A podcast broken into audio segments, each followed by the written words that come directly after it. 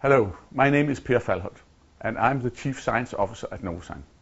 As a bio-innovation company, Novozymes develop environmentally friendly solutions that can help create a better tomorrow.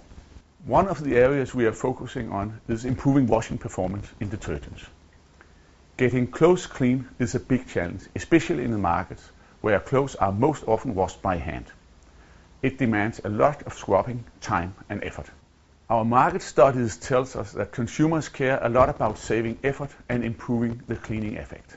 By adding enzymes to the formulation, you don't need to scrub as hard to get clean clothes. An enzyme does also work at low temperatures, so there's no need for adjustment. Novozymes reinvest 14% of the turnover into R&D, and we use forefront technological methods to develop new solutions for cleaning clothes efficiently. Whether it's washing by hand or in machine, there's a lot to go for.